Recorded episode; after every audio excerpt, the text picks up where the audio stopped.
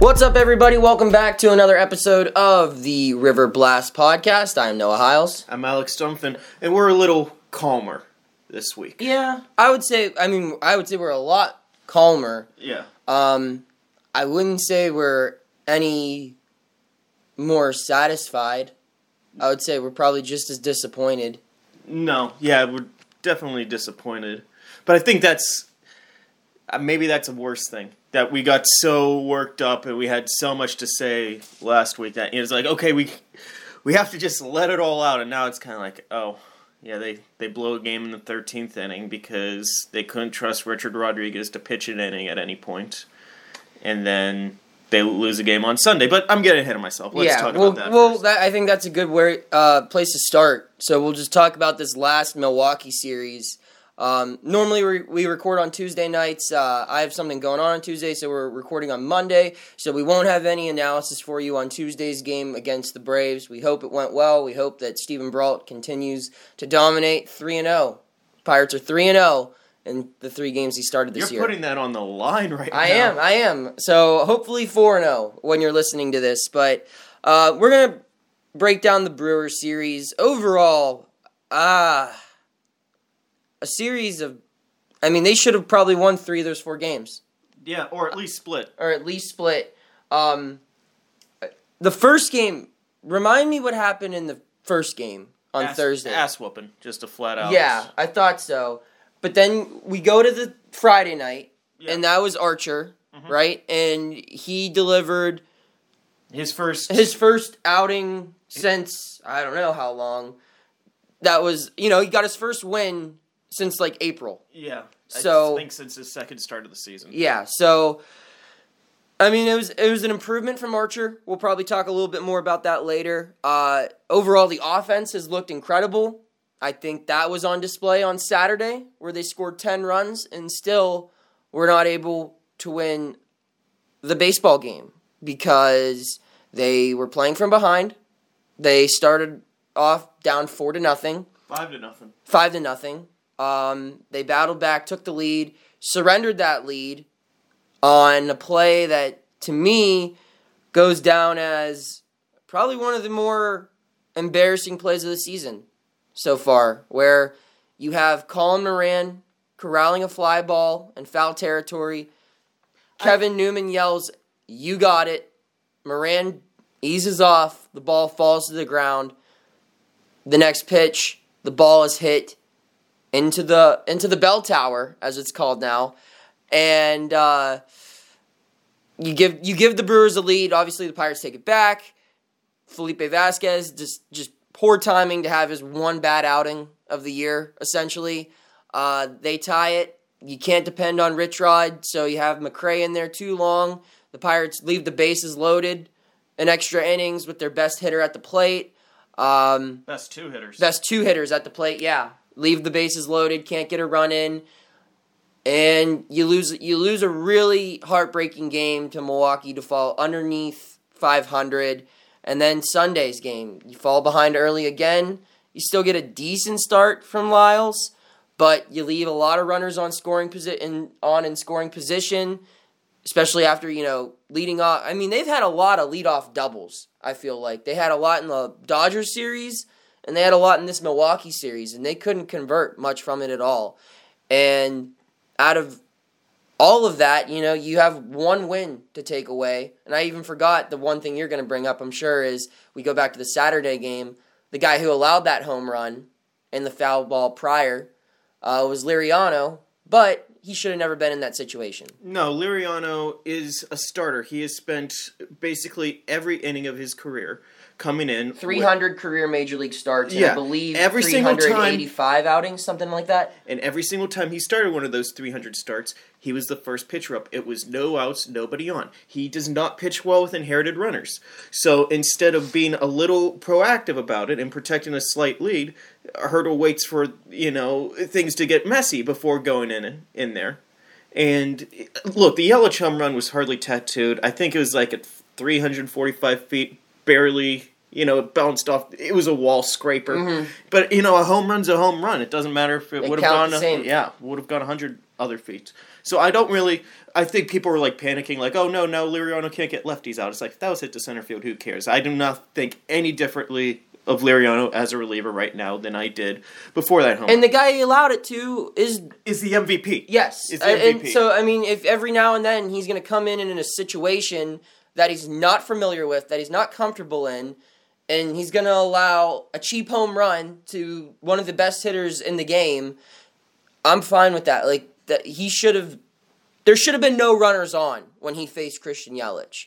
Yeah. or at least runners on. He shouldn't have inherited no runners because Clay Holmes should have never started that inning. No, he really should not have. I'm and I kind of I still have hope that Clay Holmes may one day be this Jared Hughes type pitching as Noah gives me a, this big eye roll. I like the sinker. I, I, I I'm not but that doesn't mean that I want to give him the ball in the sixth inning. I know the Parts have three good relievers right now. And I know that makes it difficult to say, yeah, it's real easy to go to Liriano in the sixth, you know, with hindsight. It wasn't good. And I want to go back to the Moran Newman gate. Whenever Newman says, you got it, according to Hurdle. Traditionally, that's right where Moran, in Moran's case, you go for the ball until you hear, You hear some- something Yes. and then you back off. That's Yes. the shortstop or the left fielder's job to call you off. Yes, and if you hear something, you back off. I will also give the precursor that I don't think he would have caught that ball. You don't? No. If, if Newman would have kept his mouth shut, I don't think Moran would have caught that ball. I saw the way he was tracking, trying to, like, going back pedal. He cannot go back on the ball to save his life. Well, that's a whole That's a problem whole- itself that's a where whole problem in you itself. can't get to that ball where that's that's a major league mm-hmm. that's a that's a standard out that a major league third baseman needs to record. Yes. He had another one this series whenever he missed third base Let's- on what should have been a double play Well, ball. yeah, let's talk about that now where Well, but I'm not done with the oh, Okay. Newman. One last quick thought with the Newman. Newman literally running over from second base, making the dive, I think had a better chance of catching that ball than Moran tracking it backwards. And I think that's why Newman said, You got it. Like, this is on you, man. Go for it. Yeah, but it's someone. I He mean, shouldn't have said yeah, anything. Newman. He Newman's a guy. He's a first round draft pick. He's played shortstop all of his life. He played at Arizona, which is a good program. He played in the Cape Cod League. He play, I'm sure he played on, for dominant high school programs, and he's starting in the major leagues now. He's he's played a whole bunch of baseball in his life, and I mean, when I tweeted that news about what Hurdle said, I had every freaking Yinzer from the from the South Hills down all the way to freaking Erie. Uh, were telling me you, don't say anything if you can't get it, and you, and I normally don't side with Twitter opinions, uh, but But Twitter's when right. Twitter's right that time. Yeah. I mean, that's common knowledge. I'm sure Kevin knows that and he regrets doing it, but in his situation where like you said, running all the way from second, I don't know. I mean, that's that's a tough one. That's a tough look, especially what happens the next pitch to Yelich. Um, but then I thought while that was frustrating, I thought the more disappointing one was what Moran did Sunday yeah. with the bases loaded, nobody out. You get a ground ball hit to you toward the bag while you're running forward. I mean, I would think it was common knowledge. A, touch the bag that's near you, Yeah. right? B, I was thinking if you don't touch the bag, throw the dude out at home. Yes, that Because was. well, because your momentum, he's coming forward. You're coming forward. The easiest throw through like physics would be to just throw towards you rather than turning your body and trying to throw to second, rather than angling your body and trying to throw it to first base. The easiest throw would just be to plant your feet, throw a ball. I mean, I forget who scored. It was Thames, I believe, who scored that run. Uh, he wasn't more than halfway down the Yeah, baseline. been out by a He would have been out. He wouldn't have even had a play. I mean, he wouldn't have even had a chance to slide. So at the worst case, I thought field it, throw it home, or I mean, I thought the no-brainer play though was step on third because he had enough time to step on third and then throw it home, still for the easier throw, where you could have got a double play, taken away the runner at third base, and cut down the runner at home. Lyles gets out of the jam right after that. They should have been scoreless after that inning, but instead they go down in the game one to nothing. And then another frustrating thing that we didn't point out in that series also, continuing the horrible trend of pitching in the zone to guys who kill them. I mean, how many times did they groove one to Mike Moustakas? How many times did they try to avoid Christian Yelich? None. Eric Thames on Sunday. I mean, is not in the same. no, he's not. But when when a guy And- and when a Bruce isn't even in the same. You know, as Yelich, is, no Yelich. Is Yelich the is a yeah on the team. yeah. But Yelich I is mean, one of the top three players. in the NL Moustakas right is a premier home run hitter in the National League. I would say probably top ten power hitters in the National League. at the moment. Yeah. Yeah, so I don't see why you wouldn't be a little hesitant, especially after what he did on Thursday, just crushing baseballs. Maybe keep that in your in the back of your mind because you got to face him two more times. He didn't play on Sunday. But I don't understand why. And I know you're facing teams like the Dodgers and the Brewers, where sure they have a Bellinger and a Yelich, but there's also other guys like a Moustakas, you know, like a Ryan Braun, like you know those those big boppers that follow them. But I still just think you know you don't have to intentionally walk them, but guys are starting to pitch around Josh Bell now. I mean, there's there you he didn't see very much to hit at all uh, in this Milwaukee series, and for the first time all season he was a little impatient. Uh, why not do the same to them? I just don't get it. They they simply do not pitch around good hitters. It blows my mind. You know, this was the first time in at the beginning of the series. You know, you saw Josh Bell, and he still got that double, and then he had a couple hits in the next game. It's like, And he but had to run batted in as well. Yeah, but those are some ugly swings right there, Josh. We haven't seen that this The year. swing- And then he had the 0 for 6, and then The swing on Saturday night with the bases loaded and two outs in it's the the, the, worst 12th swing he's had all year. Yeah, I, I mean it was 0-2. I mean he looked like someone just trying to like have fun, like you know, like you're messing around, just trying to hit anything. I mean that was that was a wildly bad swing. I think he was convinced that he was getting a breaking ball in 0-2, and whenever he saw it that high, it's like, oh, it's going to break right into my wheelhouse. And then it didn't break, and he was past the point of no return at that point. I mean, I, maybe, I mean, that's just. Yeah, I, I'm not- I didn't talk to him about it. I think that's Yeah. just like my eyeball analysis of what happened. my my thing too is I'm not gonna start worrying about Josh Bell just yet. But I mean, seeing those swings, it does kind of make you wonder, like, oh shoot, yeah. like, like it, it, it would be one thing if he just had hard contact or something. But I mean, those he had a lot of ugly at bats in this Milwaukee Yeah. series. I would like to just see something a little bit better from him in Atlanta because again. I know he's going to come down to earth. I wouldn't be surprised if he finishes hitting under 300 this season because I don't think he's like a 300 hitter. Uh, but I don't like those ugly swings. That was reminiscent of last year's Josh Bell. I think day off will be good for him. You know, he gets he gets back with uh, with Cruz and Eckstein, and we'll get it together, right? Hopefully. All right. So Maybe a day off would do him good. yeah, one guy that uh, kind of, I mean, he ended his hit streak on Sunday, but he has been playing great baseball altogether in the field, on the bases, and definitely with the bat is Kevin Newman, a dude who I pretty much wrote off at the beginning of this season after his, you know, he lost his job to Erik Gonzalez in spring training. He had a disappoint disappointing first couple months in the majors. Uh, toward the end of the 2018 season, he gets a little bit of playing time in April. He has statistically the worst inning in Pirates history in the field against the Cubs. Um, then he goes on the IL. They call up Cole Tucker. Cole Tucker mania ensues. And I'm just thinking, okay, well, Newman's gonna be like a backup. You know, he'll be a he'll be a role guy. But sure enough, since he's it's kind of like what you saw from Adam Frazier when he came back from Indianapolis in the second half last year. He just looked rejuvenated and he couldn't get out. He was playing really good baseball. That's what Kevin Newman's doing right now. I mean, he's hitting, he's showing a lot of pop in his bat. I know he only has the one home run, but he's got some doubles. Uh, he's driving runs in. He moved to the top of the order like you and I have been clamoring for, and he's made some really good plays in the field too. Um, I'm actually pretty excited about this guy right now. Yeah, that Jeter throw Was to start that Archer awesome. game was yeah. That was vintage Jeter when right when there. you play shortstop as a little kid, and I was a big Jeter fan, um, you you practice that play in your backyard.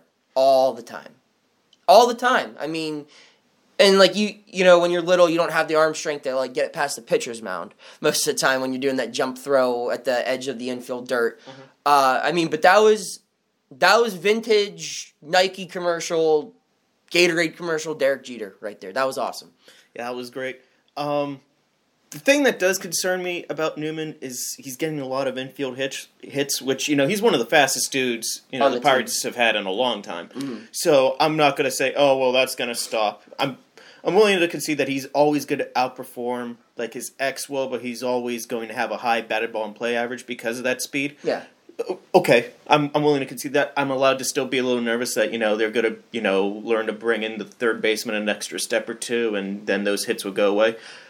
The other part, so I'd put that asterisk next to everything. I do like him batting leadoff, not only because he's actually getting on base at the moment, but because Adam Frazier looks a lot more relaxed, not batting leadoff at the moment, and he's driving a couple balls. And that was whenever I started this, you know, bat Newman first, eh, drop Frazier in the order. That was part of the precursor of it. Like I haven't completely written off Adam Frazier here, but his swing's not in a good place. He's pressing. He looks like he's under. Pre- just take a little bit of pressure off of him.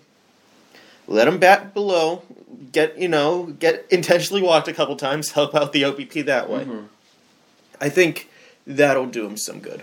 Yeah, and I think since they've made that switch, like you said, both have looked a lot better. I think Newman Newman isn't by any means like Kevin Youkilis, like the No. Greek god of walks, as they call him in Moneyball. Uh, but he is someone that's gonna see more than three pitches in an at bat, which is not really what Adam Frazier was when he was hitting leadoff, and that's what you need. I know. Uh, some sabermetrics or whatever. It's it's you know you you see the good pitch, you hit the good pitch, what blah, yada yada yada. But like your leadoff guy, old school or new school mentality should should be someone who sees a lot of pitches Oh yeah, because he's see, he's hitting more times than anyone else statistically throughout the entire season. That's just a fact. So when you have a guy that can take a lot of pitches, go deep into counts, run up the pitcher's pitch count, get to the bullpen, get on base, speed as well is always a plus in a leadoff hitter. I mean Newman's doing all of that right now. Yeah, especially with the seeing pitches whenever Greg's on deck and he's looking at it from the on deck circle. Mm-hmm. Marte's watching, Bell's watching, and that's another factor for Frazier. You know, whenever he he especially struggled that first plate appearance of the year. Yeah. He did better, you know, once he gets to see a couple pitches. This time he gets to watch six or seven at bats first and then get to hit rather than going in cold and okay, what's this guy got? All right, so uh, we we got a little positive there, and I guess we'll go negative now to round up our, our three big things to start the show. Um, Keone Kela, after a couple rehab appearances in AAA, uh, they they shut down his his rehab stint and his recovery. It has been paused, and he's just gonna. I guess they're still figuring things out. This is very discouraging if you're the Pittsburgh Pirates. Yeah, and it's the big thing is the velocity. It's down big time, like four or five miles per hour from the player that they acquired last year. That is the number one concern, I think, that he's not throwing as hard as he is, as he used to. And if that's a shoulder problem, then you gotta wonder what Keone's future with this team is. Like, how long is he gonna be The shut guy who lives down? and dies by his fastball. that and just well, he, it, the curveball doesn't sequence as well Yeah. without a good Mhm. fastball, and I think that's what we saw early on in this year. You know, his he wasn't at the top of his game, and I guess we kind of just put the precursor. Oh, everyone's you know a little cold, you know, Mhm. in April. You know, he'll get better as the season progresses, but that hasn't happened. If he's gonna be hurt most of this year, and if he doesn't put it back together, you gotta wonder: is he on this team in twenty twenty? Well, I mean, my thing is, they traded for a hurt player in July. Clearly, I mean, think about it. They got him. He pitched how many times for the Pirates in 2018?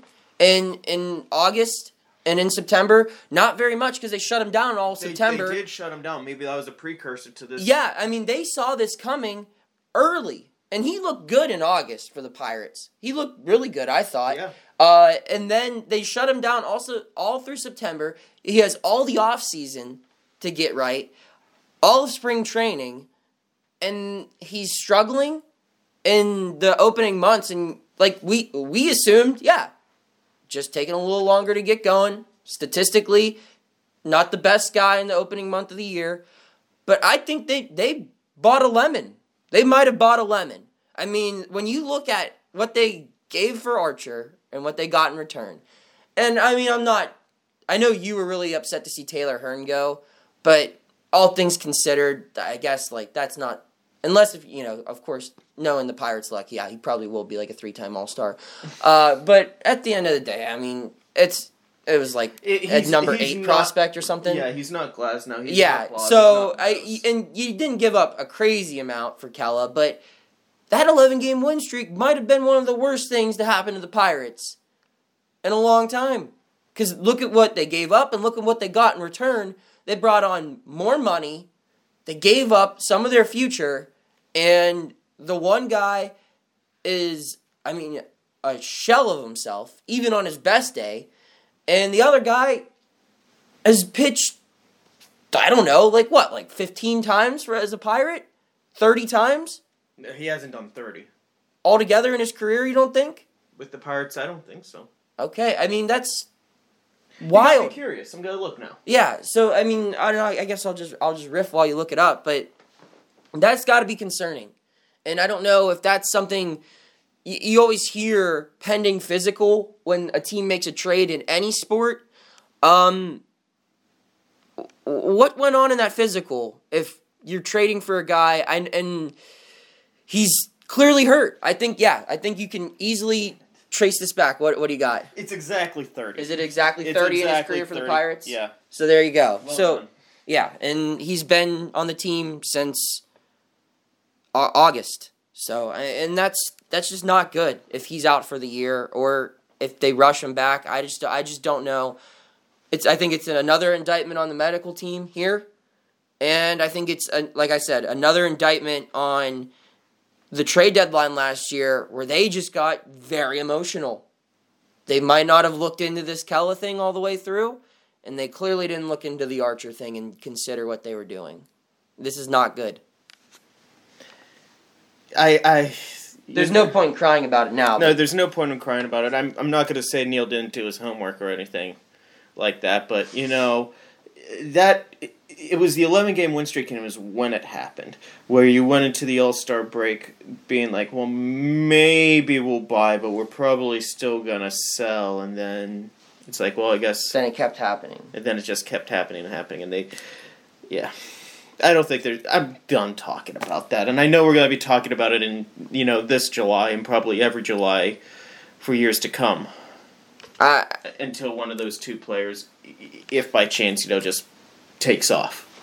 I think you're gonna be if you continue to cover the Pirates, like we. I mean, if either one of us does, like we hope to do, I think you're gonna. You're gonna. I mean, that's one that's gonna live with Huntington forever. I think when when it's all said and done, when you look back It'll at it. yeah. Whenever we look back on his I tenure in Pittsburgh, you'll be able to highlight the reclamation projects and signing Cutch right before he took off. Uh, those were big moves. The Dickerson signing was a good one. I thought the the Cutch trade was looking to be a pretty good one right now. I think they already won that. yeah. it's simply just because Cutch played half a season for them. Um, But here we go. I mean, But this I think you just put it right there. In 2018, Huntington made essentially five trades. One of them was the Dickerson steal. Okay, that's a good trade. Mhm. The other one is the Cutch trade, which will probably go down as maybe his best trade. In all honesty, I think Bryan Reynolds has another gear to reach. Yeah, I, I mean the Dickerson one, just in short term, was really good because you got Yeah, rid of you cut pay you cut salary, you got rid of a horrible pitcher, and you got in return you got a 300 hitting Gold Glove outfielder to replace your face of your franchise essentially as the third outfielder on the team. trading your worst pitcher and a ho hum, you know, projectable minor leaguer who's not going to be in the majors for years Yeah. for a gold for your Yeah. best for your new best position player. What a deal! But the Cole trade, if the cold trade really at this point is Musgrove. I Musgrove and Martin, and even Martin, I think has kind of been Well- surpassed on the depth chart by Reynolds, by everyone else. I don't know what Martin's future with this team is at the moment. Okay, I'll I'll do this. I'll say let's say hypothetically in 2020, 2021, that's when I would say that's the window for this team to do anything Yeah. Okay. based with the core and everything, and that's when some pitchers will start having some free agency opportunities. Um, tw- so the next two years, let's say they go to the wild card, comparing what Moran and Martin could be to those teams, I would say like Moran could be like the Garrett Jones. Maybe That with a is- little less power, but a little bit more consistency at the plate. He could be a pinch hitter, a guy that you give starts to at first and third base, uh, left-handed hitter off the off the bench, uh, and I think that Jason Martin could be like a Travis Snider type dude, maybe like a fourth outfielder. Someone gets hurt, start him in the outfield. That's not terrible in a return, but that's that those two guys, a bum pitcher who probably won't even be on the team next year, and Joe Musgrove, who is a middle of the rotation starter, that's not good enough in a return for a dude who probably will win a Cy Young before it's all said and done. Maybe. I mean, I think if Maybe. I think if Cole wins a Cy Young, it would be like with Houston. Yeah, that's I mean, yeah. Yeah. And this is his last year in Houston. It, it was a bad situation for for Cole here in Pittsburgh. But yeah, the Cole trade, the Archer trade, the Keone Kela trade, it's like those are three tr- trades. uh, uh, The David the- Freese trade. Oh man, that was I got salty about that one. Mhm. I I'm not 100% convinced that he was just going to 100% retire. Yeah. I I, I know he was quoted as saying it's like okay wow I can't believe it uh, he's saying that a major league ball, that a professional athlete's going to retire and then not when has that ever happened before yeah.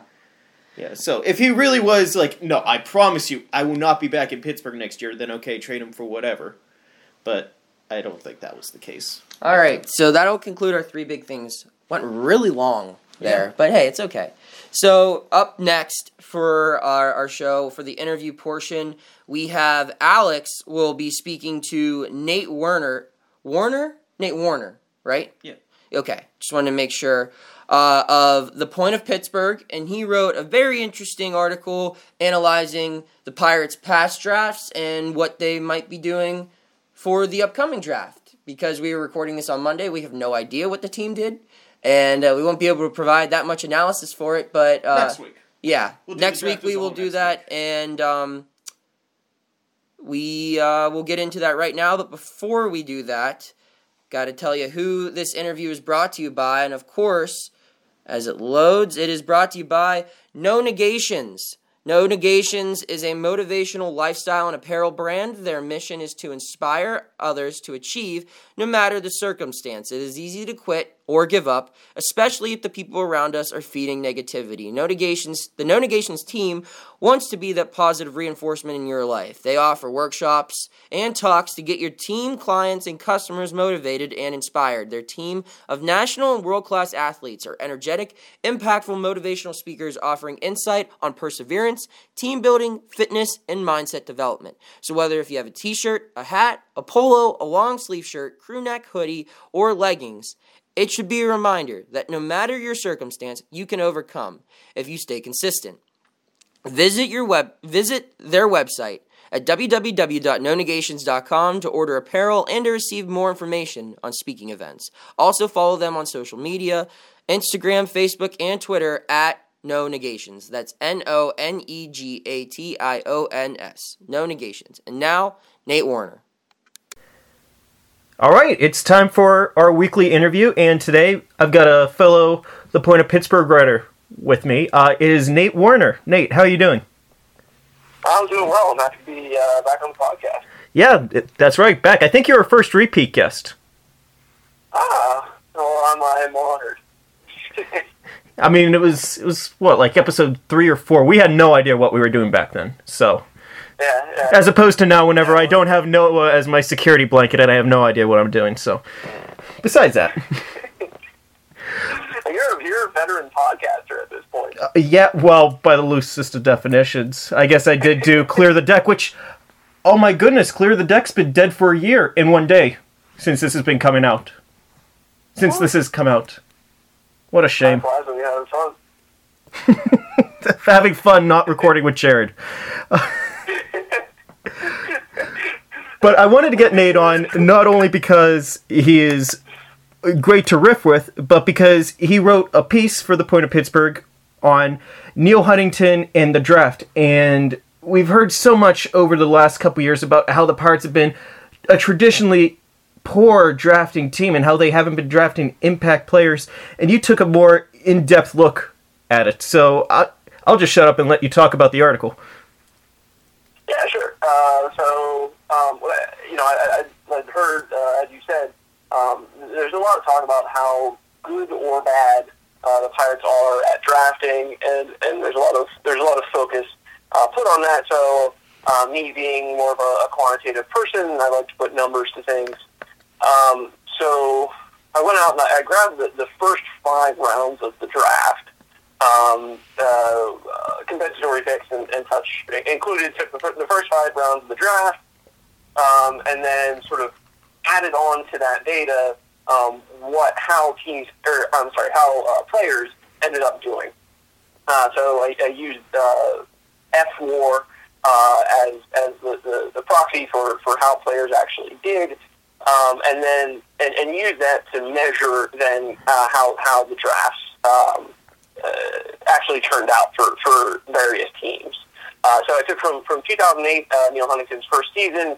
Uh, I actually pulled the data through 2018, but then I decided to kind of cut back a little bit, uh, went back to, to 2015, um, so that um, so we weren't counting in too many players who you know just hadn't had enough time to develop through the minor leagues.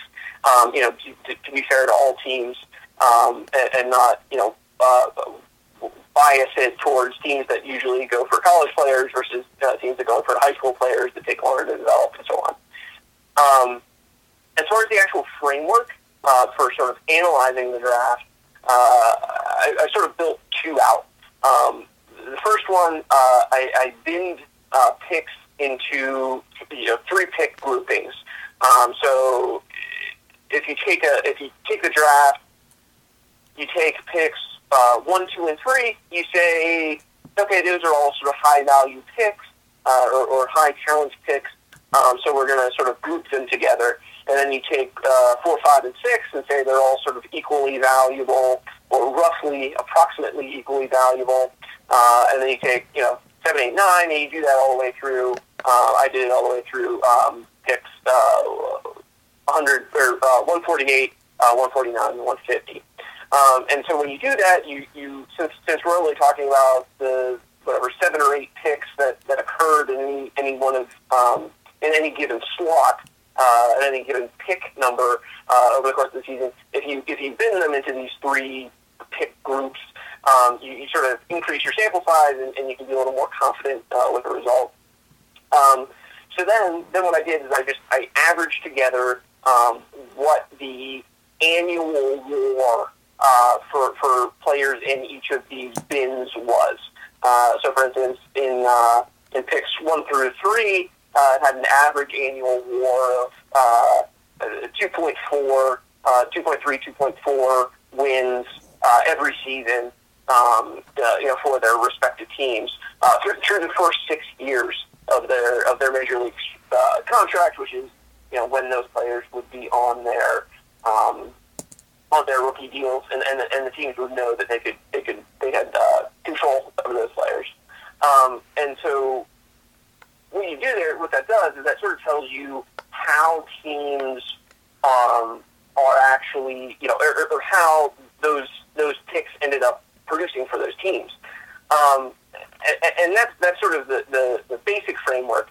Uh, but the one thing that, that I did that I think was different uh, from a lot of the, the, the frameworks that, that people use to analyze the draft is I, I actually made a, a cost uh, to to players not developing. Typically, when you would see that that sort of analysis done, um, they would team or uh, writers or, or analysts would just be looking at the upside. They'd just be looking at the players that actually made the major leagues and how they did when they made the major leagues. Um, I sort of I, I, I have uh, a degree in economics uh, I'm very much uh, cost and benefit kind of guy.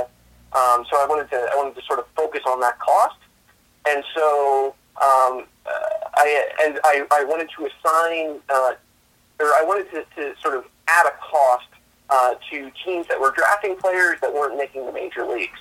um, you know, it's sort of it's sort of a hidden cost, uh, you know, that, that go into drafting and developing these players that we never see as fans, uh, particularly at the major league level.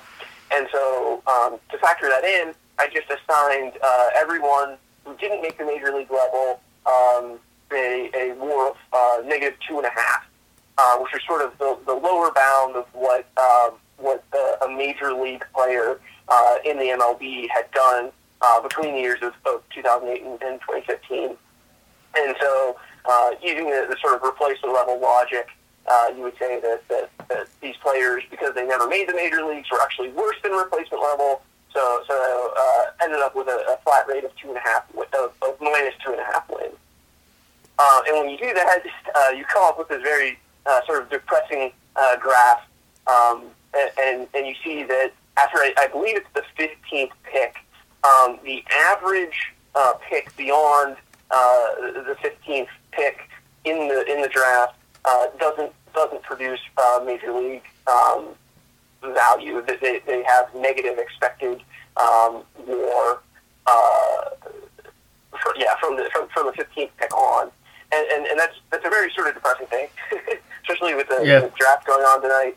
Um, you know, you, you kind of there's kind of hope in the draft of like, oh, you know, this guy's going to be the guy who um, who, who takes, you know, who's going to be the difference maker, who's going to be our next franchise player, um, you know, who, who's, who's really going to be, you know, part of a core um, that, that that the team can build around. And and as it turns out, on average, that's not true. Uh, on average, um, you know, uh, you really have a, a pretty low uh, chance that, that this player is going to be viable major league talent. That's why there's, uh, help me out here, Alex. There, there's more than 700 picks. Right? There, there's Oh, there's a lot. Is that it? Yeah. There, No, that, that is my baseball analysis. There are a lot of picks. I'm expected to be drafted this weekend. you and me both. You and me both. Wait a minute, but I'm, I'm not college eligible, so I can't. uh, uh, had to get maybe maybe we would just get the uh, the, the minor league signing. You know. Yeah. You never know. But um, but yeah, and, and you know? I think it's after after about the um, I think in the first round you, you have like roughly a seventy percent chance of, of making the, the the major leagues, and then beyond that you're below 50-50 uh, for for all the rounds after that. So. Um, so it, it does kind of show um, that the, the draft is really sort of a lottery. Um, you, you know, these, these teams are really just picking players um, that they, they hope can turn out, um, and and but there's really no guarantee of it, and and uh, you know, uh, so it, it, it's it's an interesting. It's really it's really sort of interesting from I'm a like I said I'm, I'm kind of a quantitative guy from just like a probability perspective. You know, you're picking um, you know a thousand players or, or whatever just so that you can fill a 25 man roster uh, ultimately. Um, you know, so so uh, or, or, or I guess 30 uh, 25 man rosters. You know, in in the future, and you don't even have to. It doesn't even all have to come from one draft, right? It, it comes over over years and years of drafting.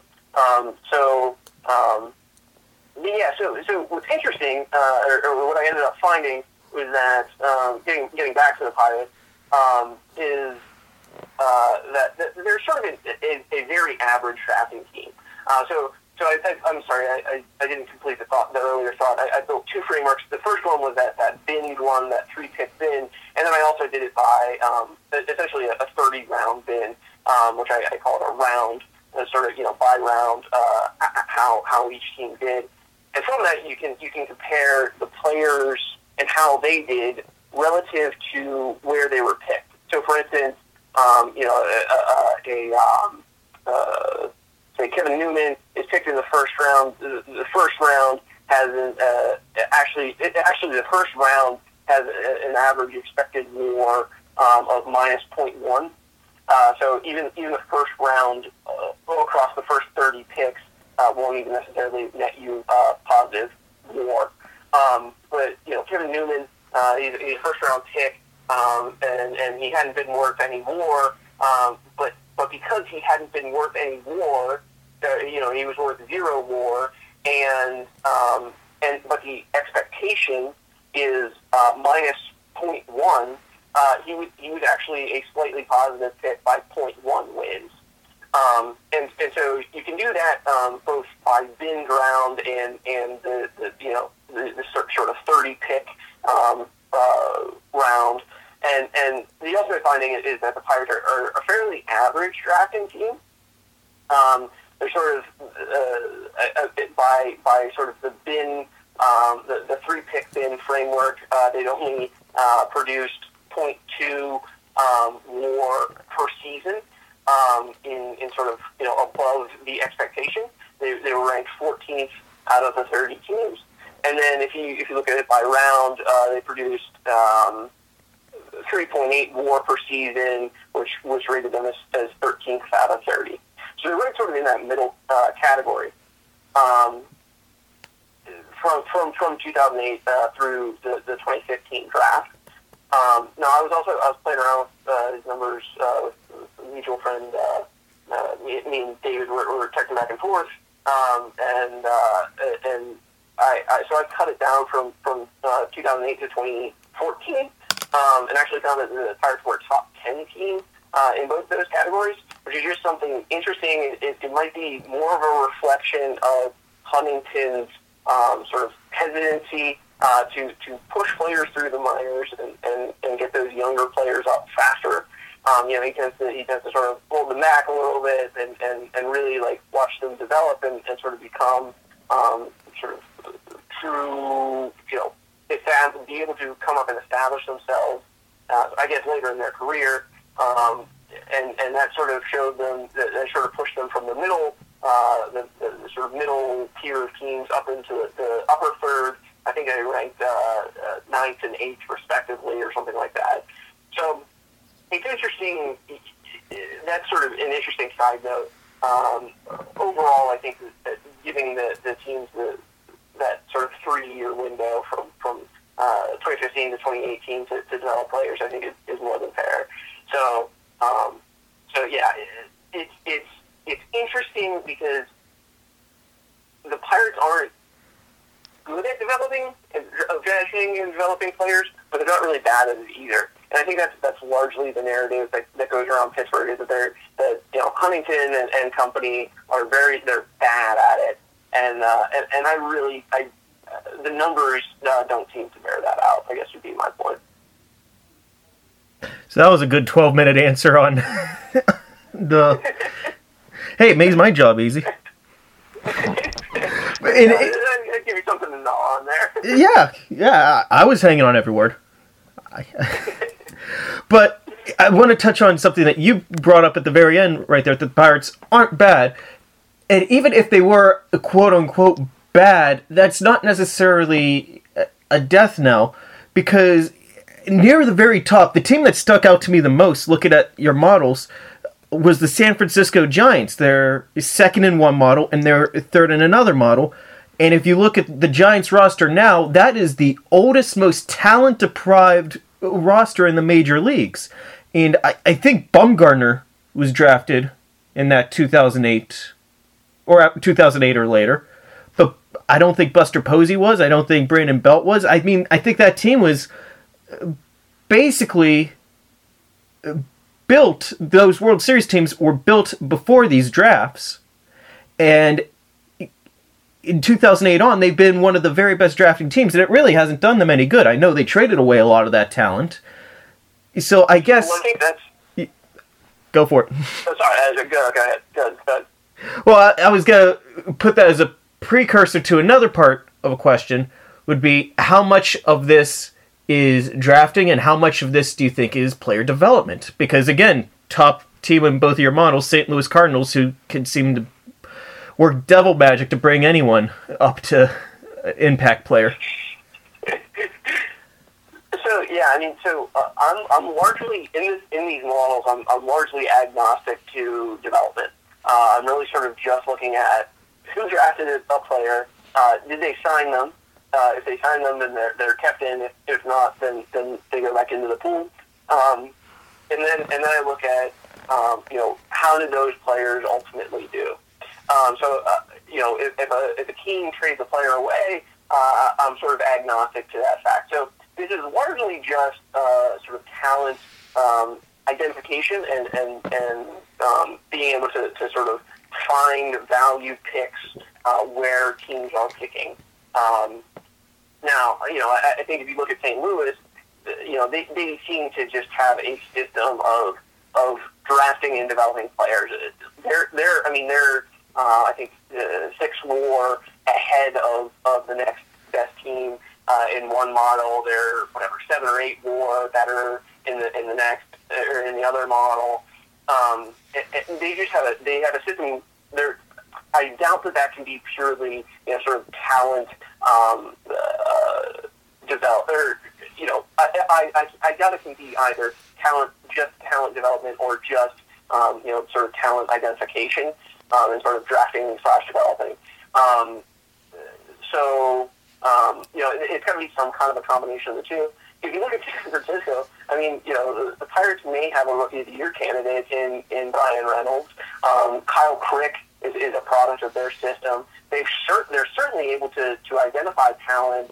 Um, at least from a drafting perspective, whether or not they're actually able to, to identify it from a um, you know from a from a bringing them into the major leagues and, and having them produce for the major league club perspective is, is another uh, another question uh, entirely, and, and so that might be why they're they're up there.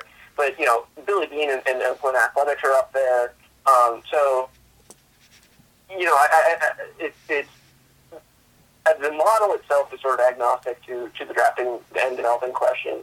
Uh, but I I think we can kind of infer a little bit, you know, depending on, on like you said, how, how the teams are doing. All right. Uh, I think that's all I have for the model draft one. But you wrote the last thing you wrote for the Point of Pittsburgh was on who would be the best opener candidates. We're gonna go back on this because this has been grinding my gears the last couple weeks. I just went off in the last podcast about this, about how the Pirates use Michael Feliz as their opener, and the point of the opener is to get the only time you are guaranteed to face the number one, the number two, and the number three hitters in a game is in the first inning. That is the only time. And you took the OPS of how they performed against the 1 through 3 hitters in 2018 versus how they performed against the 4 through 9 hitters. And no one on the team did worse than Michael Feliz. So I oh. guess my question for you is what the hell? I, I, I don't have I, I, I don't have a good uh, uh, reasoning for you there. Uh, in the art in, in the article, I wrote about what a great uh, opener Kyle Crick would be. Um, And that's that's my guy too, by the way. That's my guy too. he, he, he, he is he is the guy. Um, you know, if you look, he had, a, he had an OPS against the one, two, and three of uh, of uh, I believe around 500, uh, 518. Uh, here I have the numbers in front of me. Um, so against against the you know the top of the order, um, the only guy who was better was Felipe Vasquez, uh, and and only marginally so. He was at, at 488. So I mean, these, these guys are, are absolutely. I mean, they're dominant pitchers to begin with, um, but they're they're particularly dominant against um, against one, two, and three. And in fact, if you look, you know, like you said, you, you'd expect uh, them to, a pitcher to do worse against one, two, and three than, than four through nine. And they were um, they were some of the only guys on the team who actually had a, a, a negative um, split, who were who were better against uh, one, two, and three, who sort of rose to the occasion against one, two, and three versus four through nine. Um, what Michael Feliz is doing out there, I have no idea. Um, you know, it, it, it, uh, Francisco Liriano is probably the best candidate for it, uh, particularly if, if you're going to throw, you know, do lefty righty with him and him and Kingham. Um, But he doesn't want to do it. I, I, he, yeah, he doesn't want to do it, and, and I, you know, I, I think he, he, he's earned the right to a certain extent.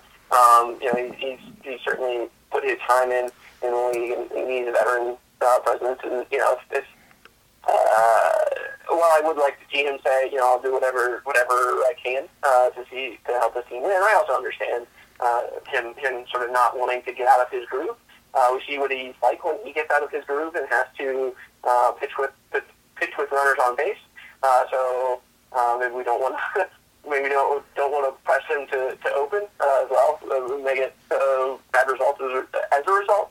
Um, but but yeah, I, I, I mean the other thing is, is is people are sort of upset. I think with the opener as just a as a concept uh, because the, the Pirates haven't done so well uh, in the games where they've they've deployed the opener. But as I as I wrote in that article, um, the opener doesn't cover up for bad pitching, and and what the Pirates were, were trying out there was bad pitching uh, to a large extent. So it, it, it slightly augments it. Uh, so in theory, you, you may get a better result um, when you're you're um, using the opener. Probably not if you're going to use Michael Feliz, but you're just not going to have good results when you when you pitch Michael Feliz. Um, but you know, you maybe get a, a slightly better outcome than you would had you not used the opener. Uh, but the, the the problem is not the opener. The problem is the lack of a sort of quality arms to, to throw those innings. All right, before I get too angry, I think I'm gonna stop the opener talk there. Thanks again for coming on the show, Nate. Uh, we can find you at Goldbox Stacks, stats, not stacks. Should be making stacks on Twitter. Any last plug you want to give? Uh, let's go Bucs. Let's go Bucs. All right, so once again, thank you to Nate Warner for joining us, uh, discussing his latest article and uh, breaking down some Pirates draft. Alex, great job on the interview. Thank you. Yeah, uh, it hasn't happened yet. No, Uh, uh, you're so- putting all the pressure on. me. Yeah, so I hope you didn't do terrible. Would be that makes two of us. all right. So we're gonna move on now to everyone's favorite part of the show, which is segments. Alex, who are segments brought to us by? Why, our segments are brought to us by Slice on Broadway, with locations in Carnegie, Beechview, the East End, and of course, our favorite at PNC Park. We had a slice on Sunday. Yes, we did. It was very nice. Delicious. Slice on Broadway has it all. From their perfect pizza, spectacular salads, or super delicious subs, everything they make is handmade and the best your money can buy. They wouldn't be able to sleep if it wasn't. Be sure to check them out and tell them the guys from the River Blast podcast sent you. Yeah, I and follow them on social media too. At Pittsburgh or is PGH Slice, I believe, is their uh, handle, uh, and then they're just Slice on Broadway on Instagram. Um, they give out. I mean, they do like a ton of giveaways during the game. So if you're a Pirates fan, which I'd assume you are if you're listening to this, uh, you could win like autographed baseballs, autographed jerseys. I mean, they've got a lot of good stuff. And like I said, best pizza in Pittsburgh. And I'm not just saying that because they pay me. Like to quote Matthew McConaughey, I, I was driving, I was eating slice on Broadway way before anyone paid me to. You know, I mean, I, I, I legitimately enjoy the people there. I enjoy the pizza there. I enjoy the pepperoni rolls. I mean, it's it's just all good stuff. I highly recommend it. That was a better reference than I did for my ad thing, and it was I did the Tobias uh, Funke. it's a wonderful restaurant. Is that is that uh? Arrested Yeah, that's right. Yeah. It sure is. It sure is. All right. So segments, buy, sell, trade. Alex, I've gone first the last couple times. Oh, You're okay. up. All right. Uh, what I am buying, this is an assist from our friends at uh, Pittsburgh Renegades. I am buying more marshmallows for the Rally Raccoon that has been hanging around the grandstand at PNC Park. The They- Pirates are one in three since this so-called Rally Raccoon has it's- made an appearance. It's okay. I still love him. okay. Yeah, but they've been laying traps, and they say he goes and he takes the marshmallows, and he just doesn't spring the trap. You just. Can I tell you a funny raccoon story involving baseball, real quick? Does a cat die in it? No, no cats Okay, die. good. Then go. So, um, prior to my days with the fan, uh, when I was still in college, I interned one summer with the Indian Short Season A affiliate, the Mahoning Valley Scrappers. I was like their game host, so like I was the guy in the jumbotron, you know, playing games with fans and everything. It was fun. Um, it was a unique experience to say the least. Minor league baseball is just insane altogether. I mean, the people who work there, I have the utmost respect for. You'll you'll have just the wildest days you can even imagine. Um, the sales intern was one of my best friends when I worked there. His name was Stephen A. Goldsmith. Uh, he had uh, like a very New York accent, you know, like something you'd see like on Seinfeld or something. So he he would always get stuck doing like the worst type of work. Like he always got stuck in these horrible situations. And because he was the sales intern, he was in charge of selling and maintaining the suites. And his rival, his whole internship, was this raccoon that always broke in to the suites at this minor league park. There was two of them and two suites, and he broke in and would take a big dump right in the middle of the right in the middle of both of the suites. And he'd come up to me, go, "This is ridiculous, Noah. These raccoons keep breaking in here and having to poop all over the suites, and I had to clean it up." And he would get so upset that he's like, "We don't have janitors to do this. We don't have anything." They'd be like, "Dude, like your job is to like like he was supposed to like stock, you know, stock the." Suites with drinks and food and everything, and if you saw a raccoon turd laying there an hour before the fans show up, like He'd have to take off that tie, put on his Rutgers Scarlet Knight, or Rutgers Scarlet Knights basketball shorts, and get down on his hands and knees and scrub that carpet clean because his rival, the raccoon, struck again. And this dude set traps. This dude did everything. He hated that raccoon more than I. It was like it was like uh, Bill Murray versus the Gopher on Caddyshack. It was incredible. This guy was such a character. Shout out to my guy Stephen A. Goldsmith, um, working for the Houston Dynamo, I believe, in the MLS now, just living the dream. Uh, I would like to think that that raccoon is still at Eastwood Field, just just dropping some hot dumps in those suites, asserting his dominance. So. That's my that's my raccoon in baseball story. That's I You I, know what? I don't have one to counter with, so I wonder if that raccoon what happens to that raccoon if he takes a poop in the Lexus Club. that'd be interesting. Uh, I That would be a power move. I think PETA would not be happy with the results that would follow that. All right. Anyway, All right. Uh, that I'm buying more marshmallows. I am selling uh, the two seamer, being Chris Archer's answer.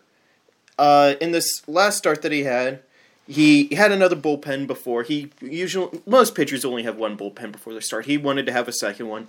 He threw only fastballs in it. Uh, Jacob Stallings said, you know, you should throw, you know, throw that during the game. So he threw a lot of two seamers, and in a way, it was good because Brewers batters went 0 for 8 against the pitch in that game.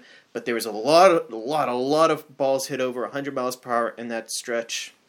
And even in that game, uh, the changeup got a lot of whiffs. The slider got a lot of whiffs. It, it was the fastball, if anything, that was the negative part of probably his second best start of the year, second or third best start of the year. So I don't buy that the two, especially the two seamer, is the answer for Chris Archer. I know that was a big thing coming into this year. That's how the Pirates were going to quote unquote fix him, bring him back to 2015 for him. Eh, I don't. I don't believe that's 100 percent the correct answer, like it was for like Charlie Morton in 2013 or Francisco Liriano or AJ Burnett. I think the game's evolved too far for that just to be a fix all. And I am trading Cole Tucker's spot on the 25 man roster for Kevin Kramer. Because with the way Kevin Newman is hitting right now, I think you have to put him in the lineup basically every day. And Cole, he needs at bats. I'd rather have him get those at bats in AAA. Kevin Newman's hitting the cover off the ball in Indianapolis.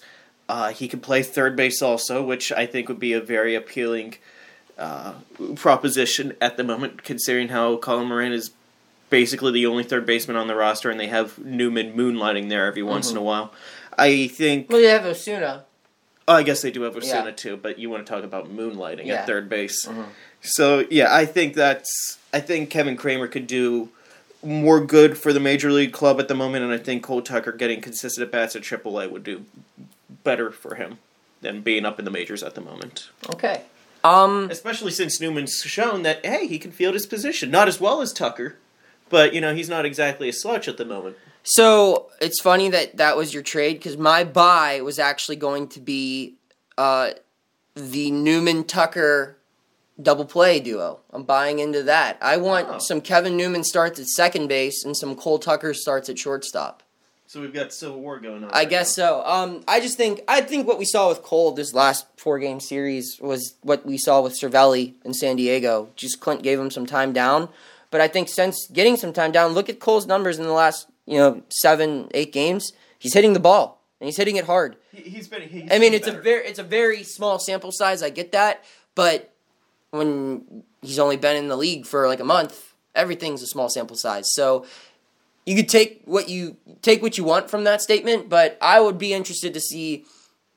I don't know. I don't know what Adam Frazier, and I'm a big Adam Frazier guy. He's shown flashes of being a very good hitter. I know David Freese had that statement. He's going to win a batting title one day. Mm, I don't know about that. Uh, but when you look long term, the Pirates are definitely more. I would think that they would be more invested in Cole Tucker and Kevin Newman than they would be with Adam Frazier. They're both first round picks. I think they both are better athletes. I think they both their ceilings are much higher than Adam Frazier's. Just as a, and I think they play the game better. I think they're they're I mean, Cole at the plate right now is still finding his way, but Cole brings more to the team by his fielding alone. And I think Newman shows potential being a solid two way player, which I believe Cole Tucker, with his size and strength, once he figures it out, he will be one as well. So why not give Newman some starts at second base, give Cole Tucker some time at shortstop? I don't think those two have ever played together. They've always been one ahead of the other, right?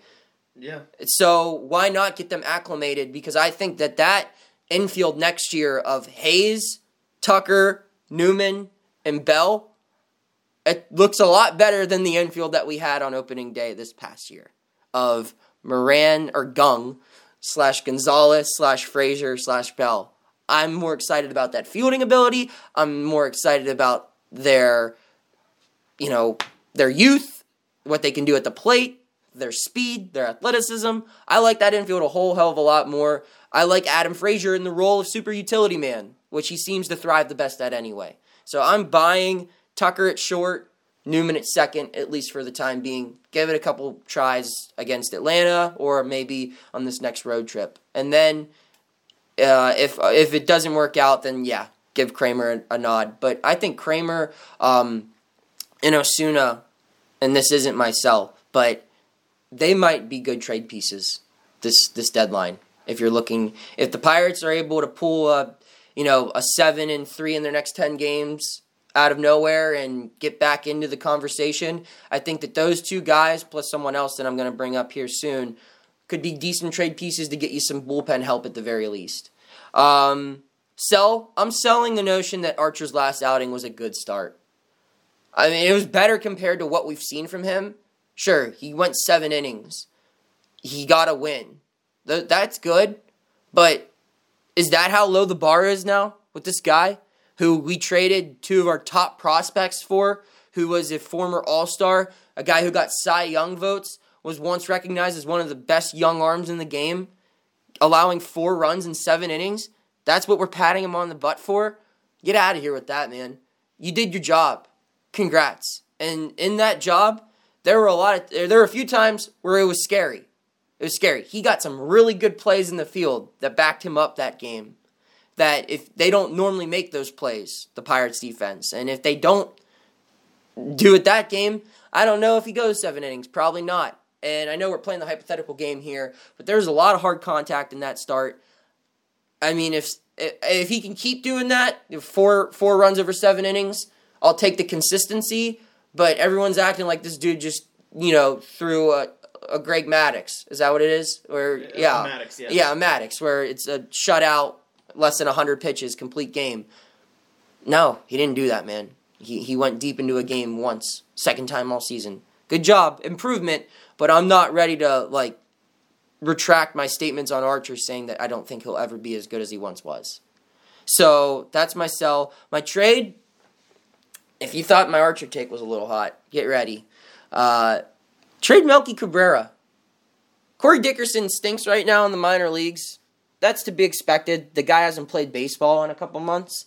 I get that. And prior to being injured, he played a, like five days in the majors, a little bit in spring training, but yeah, he just hasn't played a lot of baseball, so he's got to take a little bit to get back. Once he's back in a couple weeks, you're at mid June regardless of what situation the Pirates are in. If they're looking to be buyers, if they're looking to be sellers, Melky Cabrera should be traded at that moment. Bryan Reynolds cannot go back to AAA. It would be a mistake. This is the this is your starting left fielder or center fielder. This is your starting outfielder for the next 5 seasons. Don't put him in AAA. He's done nothing to deserve that. He's fielded well, he's hit very well. He is one of the few guys on this team who's capable of drawing a walk He's a switch hitter. He's young. He's exciting. Maybe not personal, like personality wise, but the way he plays the mm-hmm. game is exciting. I, I think sending him down would be a huge mistake. You got to keep him up here. Keep him getting reps in the major leagues. That's where he belongs. Corey Dickerson also belongs in the major leagues. And I don't know what you would do with Dickerson. I don't know how you would split playing time with him coming back once he is ready to go up. I mean, maybe put Polanco on the IL. I don't know. But Melky would be the fifth outfielder in this situation. And while he has been excellent this year, he's been a steal for the Pirates this season. He has done more than anyone expected him to do, filling in for Polanco and Dickerson and all the and Marte and all these guys who were injured. At the end of the day, this is a minor league invite to spring training, low investment. They've got so much out of him, and some team will want him. Some team will want a veteran switch hitter who's hitting the ball well, a guy who could be their fourth outfielder, a guy who will get base hits, and if you can get anything for him, uh, if you could get a long reliever for him, a decent pro. I, I mean, I would want probably immediate help, or if you could try to get like, I mean, this is a team that got Oneil Cruz for Tony Watson. I think they could find they could find someone, like be it a prospect or ideally for me, I would I would just like to see a long reliever. I think you could find that somewhere. I don't know where. Uh, teams are going to be looking to make a lot of moves mid June. That's when the the stove starts to heat up. I'd like to see it. I know it'd be a tough goodbye, Alex. I know you really like watching him play, as do I. But big picture here, even short picture, if the team does end up making the playoffs, Melky Cabrera's not going to be in the starting lineup more than likely. So why not trade him? Your deepest part of the team is outfield. Why not trade him to get help where you desperately need it, which is pitching? Yeah, uh, I don't know. I'm kind of in the mindset with if the Pirates are sellers, then Elke should absolutely go. The same with Dickerson and basically everyone who's on an expiring contract. If anyone, Cervelli? yeah, if anyone would take Cervelli. Trade Cervelli to Allegheny General? Oh man, but uh, I I kind of have the mindset with Melky that unless you feel good with Jason Martin being your fourth outfielder next year, maybe this offseason you go to him and be like, look, no minor league deal, one year, two million, be our fourth outfielder. Counterpoint. Why can't they do that after they trade him? I guess they could. I guess they could. I think it would just be easier to get that. It would be easier, but why, why? I mean, why not just be like, "Hey, we're gonna trade you. Uh, we'd love to have you back." It's just, you know, it's baseball. Melky's been traded before. He he Yeah. gets the business, and I think he likes it here. I think he likes it here So- too. I think people in Pittsburgh, not just you know, you know the fans in Pittsburgh, but I think the team likes Melky, and I Yeah. think the front office, management. I know Hurdle likes Melky. Yeah. So I, I mean, I mean, yeah, I'd like to see him back next year, possibly as a fourth outfielder. I think you have other guys you could use as a fourth outfielder. I think Osuna could be a good fourth outfielder if he's still around, or a decent fourth outfielder. I think Jason Martin, and you can always find a fourth outfielder on the free agent market. Yeah, which is what Melky was. Yeah. and I think and you it- could still get him next year, even if you do trade him. Yeah, which is why I think Melky would take that one year, two million with you know a couple performance you know bonuses on top of it. Mhm. You know, just the guaranteed no minor league deal, which is he which he's had to go through the last two years. I think he would just like that simple contract. Uh, the Archer one seven four, I know not great. Uh, still seven strikeouts.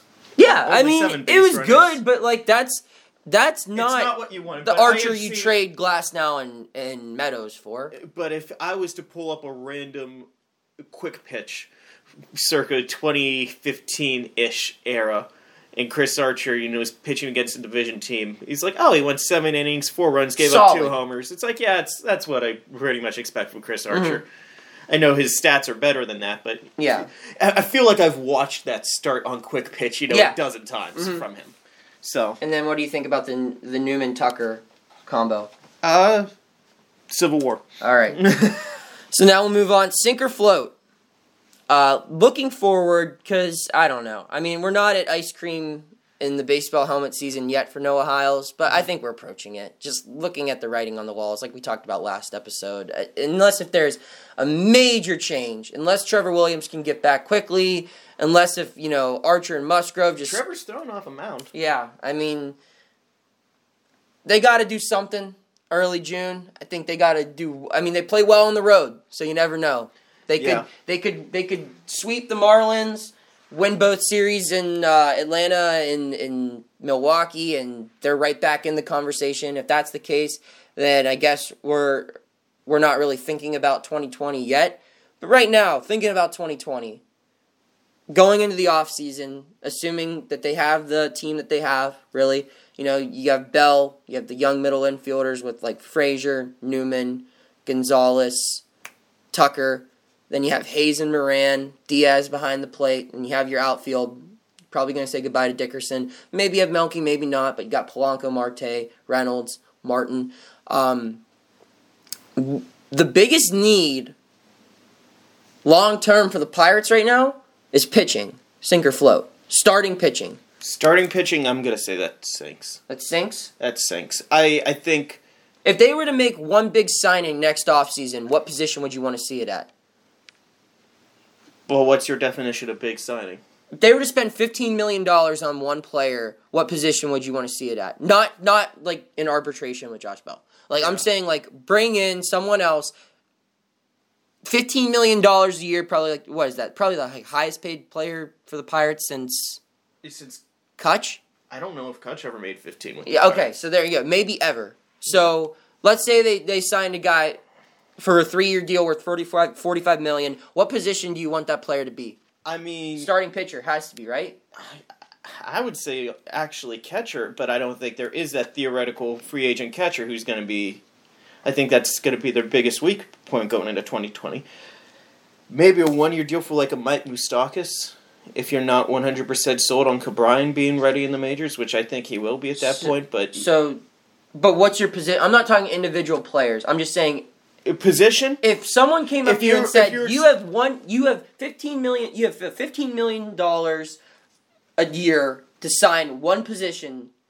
What what position are you doing that for? What's your big guy? so Well, if- catcher is it? Is it catcher? It I know catcher is where they have the least depth. But I that- think that's that- why I put money. But I don't think there is a fifteen million dollar catcher on the market. If the, if you're really what if if you're really putting a gun to my head, then I would say yeah. Then you put you know it in starting pitching because then you could trade you know another one of your starters. Mhm. It, it gives you that freedom to do that.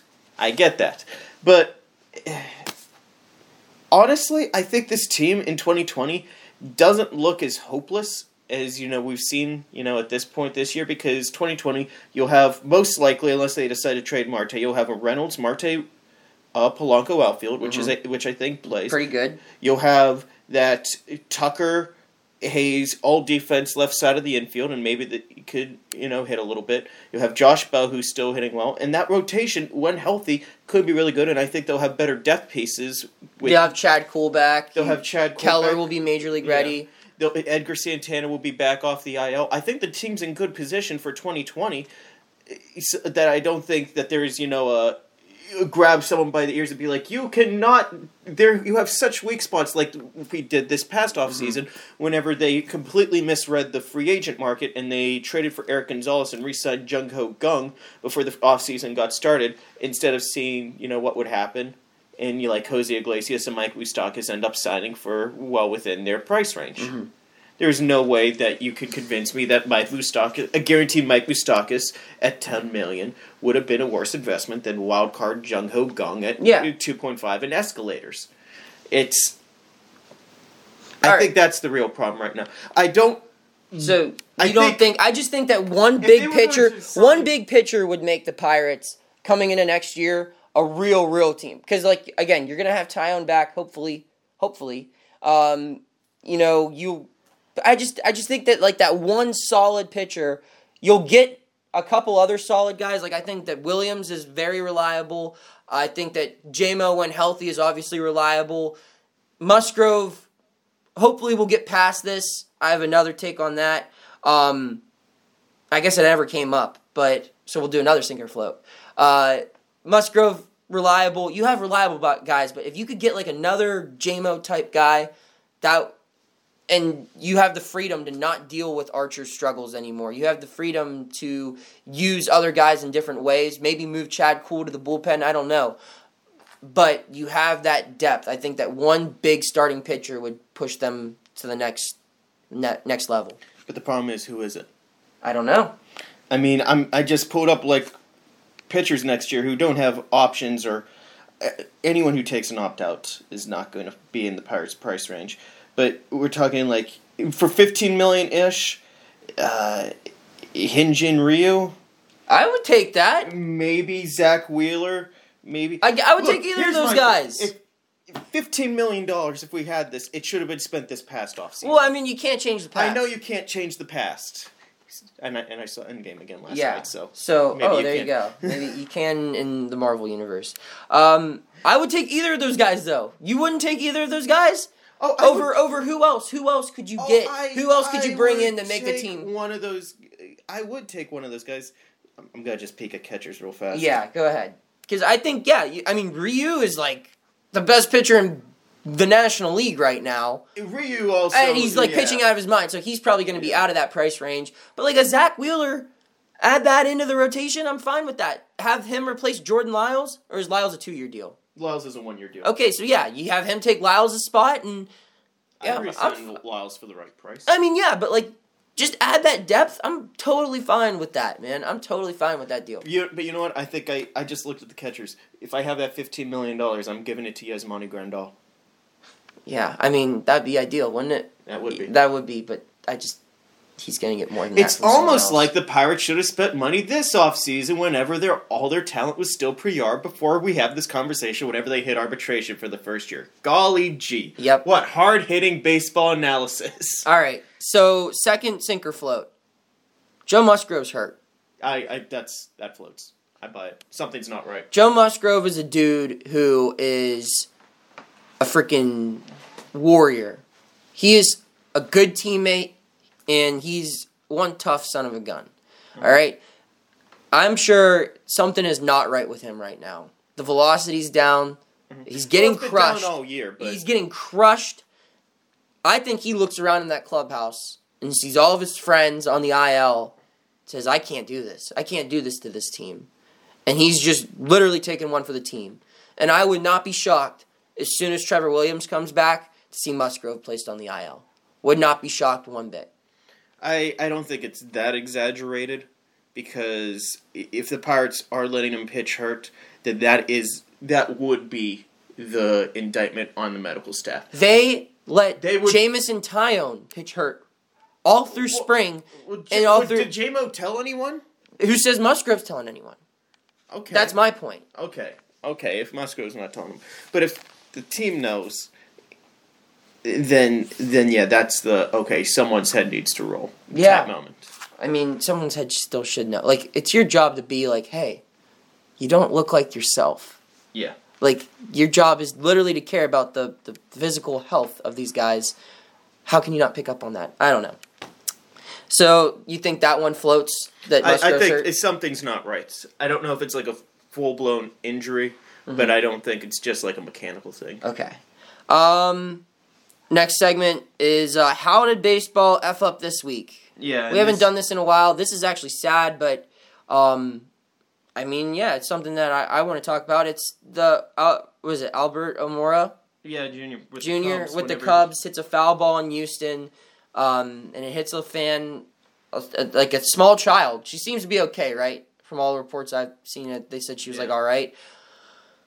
Scary moment, scary moment for anyone. I mean, Alex and I don't have kids, uh, but you know we have younger cousins, and at the end of the day, we like we can acknowledge the fact that like kids are pretty cool. You know, they're they're pretty innocent. They're children. Like they don't deserve to be hurt, and no no fan should deserve to be at risk uh, when they're being entertained. You know, I mean, this is a game where uh, a a ball to the head can kill you. That's why they wear helmets when they bat. That's why there's a netting behind the backstop.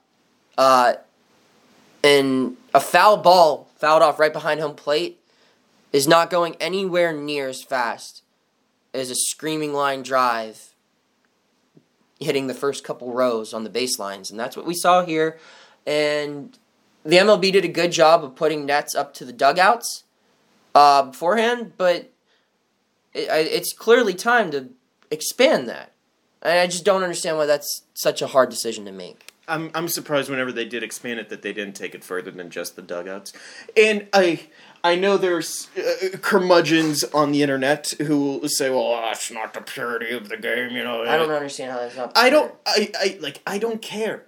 I literally don't care. We see professional ball players get eaten up by fast by line drives hit this hard. Like Their job is literally to have like the best reflexes in the world and field it. And if they can't do it, can't- some five year old look playing probably like Fortnite on her mom's iPhone is not going to have a chance. no, no, they're not. And it's just just put the fence up. Like uh, like the home run, uh, the bleachers. That's fair game. That's gonna take a couple seconds to get out. So yeah, You deserve it. You- Yeah. and you don't deserve it, but um, like you have plenty of time to see that one coming. Like that, Yeah. like like four or five seconds. Unless if you know it's Josh Bell, then just just pray, get out of the way and start praying. Uh, but yeah, I mean, I think But it, it, it should be expanded. Maybe all the way to the foul pole. I don't know how. Far, I'm sure there is like a part where it's like okay, balls hit here generally safer. Okay, okay, but I I don't get how people are, so against like no, it doesn't need expanded any further, and this is one more inch, and I'm and I'm gonna not go to games anymore, and you know. well, then don't go. You know, I mean, seriously, that's well, my just thing don't is go at that point. Like- there's so many there's so much data and science in the game of baseball now they can find out like the most common exit velocity for foul balls and like they could probably tell you exactly like what seat you're at where you're noticeably more safe like how far like the the ball is not going to be coming at you screaming fast in the front row in section 131 in PNC Park. You know, because you're like right by the foul line. Do you maybe put the nets all the way down the foul line? I don't know. Or maybe just put them right where like the outfield lines up normally with like 50 yard, maybe 50 feet to go to the outfield fence. Maybe put it at least on the edge of the infield dirt. Something. Just expand it a little bit. I don't I don't know, man. Like I just don't understand why this is such a no-brainer. Everyone talks about not being able to see the best seat in baseball is behind home plate. Yeah, The like, best seat ever- in baseball is behind home plate and like think of other sports. Like NFL. You sit behind the goalpost or you know, there's like literally poles in your Yeah. way and you still go there. There's a net behind the goalpost as well. You still see the game fine. Hockey games. There's a the freaking- NHL gets this right. There is a freaking glass wall around the entire playing surface. Yeah. And people still see through that. Those are actually the good seats sitting behind the glass wall. And then there's netting over top. I've been to a lot of hockey games, and not once have I been like, man, I didn't see that because of the darn netting. The netting is it's cheap, it's thin. You can't even tell the difference after your eyes adjust to it in like literally two seconds. And the only people that would complain about it are, you know, old old stubborn people who just want it to be 1950 again and it's because it hasn't happened to their family. And they can't grasp the concept that it could at any time. It could be them. The only people who are complaining about this are the people who complain about everything. Who just don't the, want to the miserable, the miserable people of the world that just cannot take any joy and see the pros and cons. The pro being maybe I could get the tiniest iota better view of a game from a seat that I will never sit in, versus the con of a, someone's going to die. Yeah. One- day, a kid is going to die. I mean, they have fences in front of the dugouts. Now, if they're protecting the player, I mean, for how long did you just have open dugouts? Yeah. And then you just get a whole bunch of screaming line drive foul balls in there, and the players are like, hey, this isn't safe. Why shouldn't the fans have that same amount of protection? And this this nonsense of they should be paying attention to the game, blah blah blah. Some people, even if you were ready for it, can just never catch a 105 mile per hour baseball coming straight at them. They just do not have the capability to make that happen. yeah. Protect them. Protect them. It is that simple. Sure. You know what? And like I, I I feel the one thing that makes me a little sad when I think about it is like the autographs, blah blah, blah. and like you could still do that in the outfield, or you could freaking just raise the nets during like the national anthem, or like right as they're taking the field to warm up. You could put the nets down, especially down like the baselines. If you were to do it all the way to the foul pole, you could drop the nets and literally raise it like in between innings. If they can do it for NFL games where they could just raise it for an extra point, there's so much dead time in baseball. You could raise those nets and drop them whenever you want. You could get that authentic, you know, fans getting autographs down the baseline experience. You could get all of that. So it's it's not that hard of a concept to me.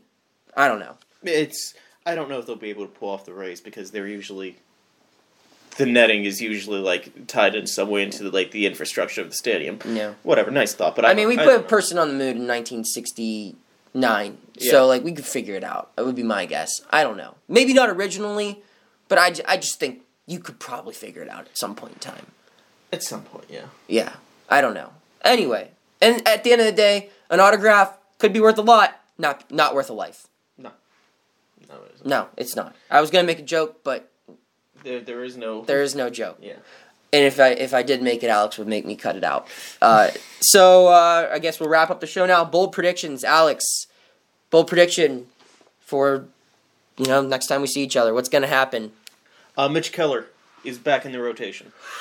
He's gonna make that start Friday. That's my bold prediction. Okay, uh, bold prediction. What is Noah gonna predict? That's bold. What is Noah gonna predict? That's bold. Um. I'm gonna say. I don't know. I don't know. I don't know. I'm pa- I'm panicking. I'm panicking. You know what? I wing my bold prediction. I totally forgot we were gonna do this. I'm gonna say uh, Pirates win two games by more than five runs by the next time we speak to each other Oh my on a podcast. Pythagoras is, erupts in joy. All right, so be sure to follow us on Twitter at Alex J Stump at Noah underscore Hiles. Be sure to check out our sponsors, of course, No Negations and Slice on Broadway. Um, be sure to like, rate, subscribe, share, review, do all of that. Um, we're gonna keep bringing you the content. You just got to keep listening to it. I hope you enjoy it. Um, and if you're ever at the ballpark, be sure to hit us up. Uh, until then, we sign off as always, saying, "Let's go Bucs."